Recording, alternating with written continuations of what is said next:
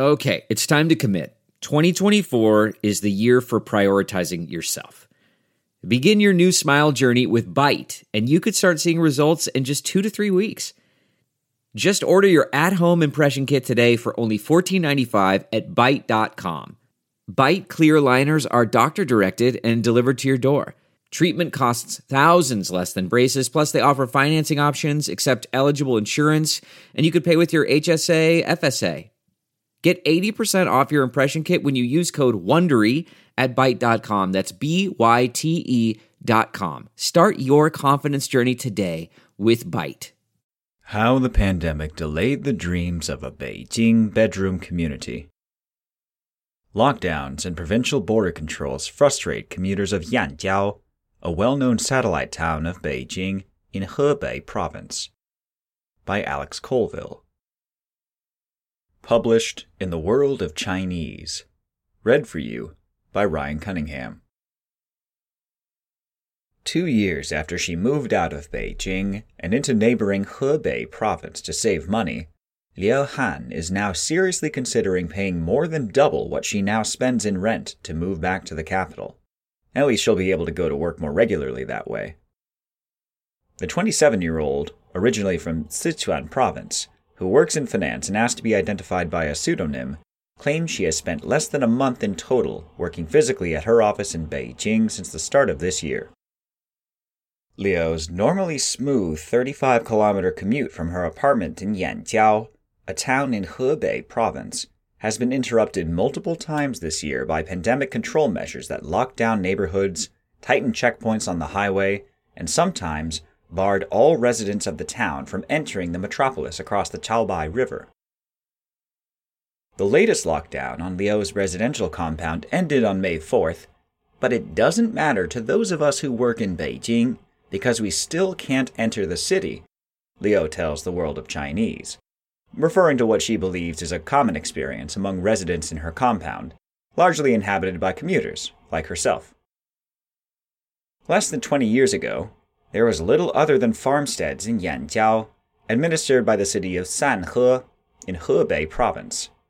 Since then, low cost and less restrictive property ownership laws have attracted an estimated half a million commuters who own or rent homes in Yanjiao while crossing provincial lines to work in Beijing, often daily or weekly.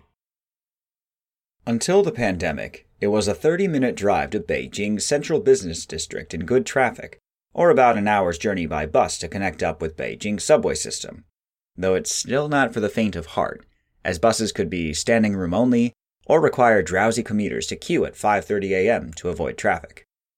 In the evening, one can make the reverse journey or catch various ride-sharing or illegal taxi services via WeChat, or touts outside the subway station at Guomao. But for the last two and a half years, even the most determined commuters are finding it's too high a price for their Beijing dreams. Liu's daily commute to work, consisting of catching a bus and transferring to the subway, used to take an hour and 40 minutes each way. But since the pandemic began, it can take up to three hours, and that's when regulations allow her into the capital at all. The rules are complex, subject to change according to the severity of an outbreak, and vary depending on the direction of the crossing. When crossing from Yanjiao to Beijing in the morning, every person on the bus, which can fit up to 50, has to get out and have their epidemic documents checked. ID, a green travel code on their mobile phone, and a negative nucleic acid test result, either within the past 48 hours or two weeks. A return journey to Yanjiao used to require a negative test result, obtained within 48 hours, but now requires the inspection of a commuter pass and a green travel code. Both sides take time, forming huge queues. Since the start of 2022, the situation has only gotten worse.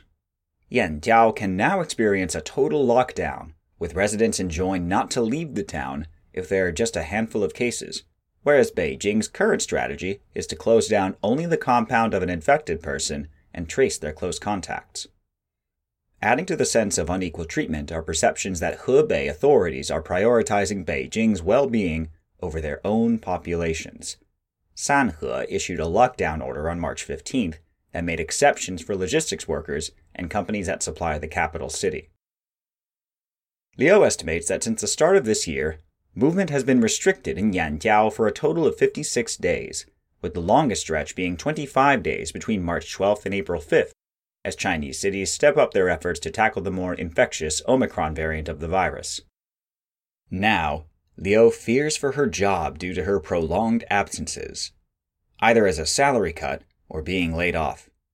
It's overkill, she tells the world of Chinese.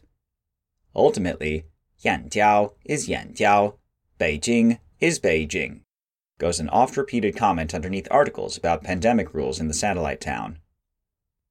But that wasn't the prospect sold to the migrants of Yanjiao, as well as similar Hebei bedroom communities like Guan County and Xiong'an New District, which saw an uptick in the early 2010s when Beijing's government announced plans to reduce the city's population and integrate satellite towns in Hebei and the municipality of Tianjin into a wider metropolitan area. Developers advertised Yanjiao as a secondary downtown of Beijing after the capital city's municipal government announced plans to move its offices to Tongzhou district, just 10 kilometers from the center of Yanjiao, which were completed in 2019. Zhong Ming, a film director and photographer, bought an apartment in Yanjiao in 2012. At the time, he owned a 40 square meter apartment outside Beijing's Fifth Ring Road, but he and his wife wanted a bigger property for when they had children. Several friends of ours had bought apartments in Yanjiao, he tells the World of Chinese. They said it was close to Beijing, the prices were not too expensive, and it would be convenient for children to go to school in Beijing in the future. Back then, prices for houses in Yanjiao could start as low as 7,000 yuan per square meter, according to Zhong, while the then average in Beijing was 20,000 yuan per square meter. Moreover, Beijing has restrictions on purchasing property for those without a local residence permit, hukou. Originally from Changsha, Hunan province, Zhong had lived in Beijing and paid income tax for five years, allowing him to purchase one home in the city. But Hebei province had no such restrictions at that time. Zhong still owns his original Beijing apartment, which he now rents out for extra income. Zhong remembers all sorts of promises from Yanjiao real estate agents. That elementary and middle schools affiliated with prestigious Beijing universities would be opening up satellite campuses in Yanjiao, and that the area was only half an hour's drive to Tiananmen Square with no traffic. Baidu Maps warns of an hour and a half. There were rumors that Beijing would annex the area, meaning everyone who bought homes there could obtain a Beijing hukou and a return on their property investment. In 2015, every day there were fights in the property sales office because people couldn't buy an apartment. A Yanjiao native known as Mr. Ding reminisced to China Newsweek magazine in March of last year. The Yanjiao area, including both the Old Town and the new development area, now has a combined resident population of around 600,000, according to a report by China Newsweek in September last year, representing a 92% increase in a decade. Along with homeowners came many seniors who moved to the town for cheaper retirement options, as the world of Chinese found out in 2018, lured by the promise of being within a 40 minute drive to see friends or visit hospitals in Beijing. But that was before the pandemic put an end to quick movement. To ease the situation, Beijing introduced a special commuter pass in February of this year, which travelers can apply for with paperwork from their Beijing employer and a copy of a housing contract from Yan Yanjiao. This would allow them to enter and leave the capital without having to have a nucleic acid test for 14 days. But according to Liu, this has had very little effect on traffic jams, as pass holders still have to queue in the same lanes as other vehicles and stop to get their passes checked. She has bought an electric bike to bypass the queues of cars. Zhong knows another Yanjiao resident who uses a two car system, they drive to the checkpoint, walk through the toll booth, then get into a second car they had parked on the other side of the checkpoint from the day before. Commuter passes are also powerless when lockdown policies override everything else. On the evening of March 12th, for example, when the government of Sanhe announced it would require all commuters who work outside of the city to work from home, there was a mass exodus of commuters who wished to keep working in Beijing Truman Story, a public WeChat account, reported workers rushing into Beijing and sleeping in company dorms, with one worker sleeping in his car for five days. Zhong also fled, as he was scheduled to go on a business trip to Hainan on March 15th and spent two days living near Beijing's capital airport before boarding his flight. Some have made sacrifices to keep working during the lockdown. After his return from Hainan, Zhong, who is a freelancer, spent weeks living with friends in Changsha rather than risk returning to Yanjiao and getting locked down. He did not see his son, a primary school student living in Yanjiao with the rest of his family, for 27 days, only recently managing to return home after getting a commuter permit.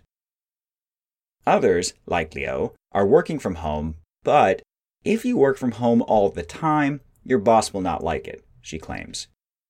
An article from Vista in March 2021 reported some Yanjiao residents seeing their salaries halved by certain employers and discrimination in the hiring process against those living in Yanjiao. The uncertainty of when they can return to work also adds to employer frustrations. Zhong predicts that after the pandemic, there will be a lot of people, mostly renters, who will flee Yanjiao, willing to pay extra for the greater convenience of living in Beijing Liu, who currently pays 2,000 yuan per month for a two bedroom apartment in Yanjiao, and estimates she will have to pay 4,000 yuan extra each month for a place of a similar size and standard in Beijing, is waiting to see whether pandemic policies will change before she makes a decision. We commuters definitely want to live there in Yanjiao if it can accommodate us, Liu says, but we want to keep our jobs. The property market in Yanjiao has also deflated, much to the chagrin of those who bought apartments there to invest in.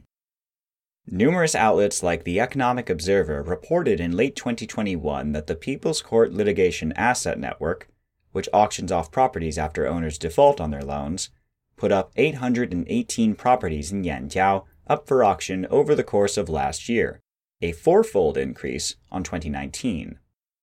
Some businesses are also struggling.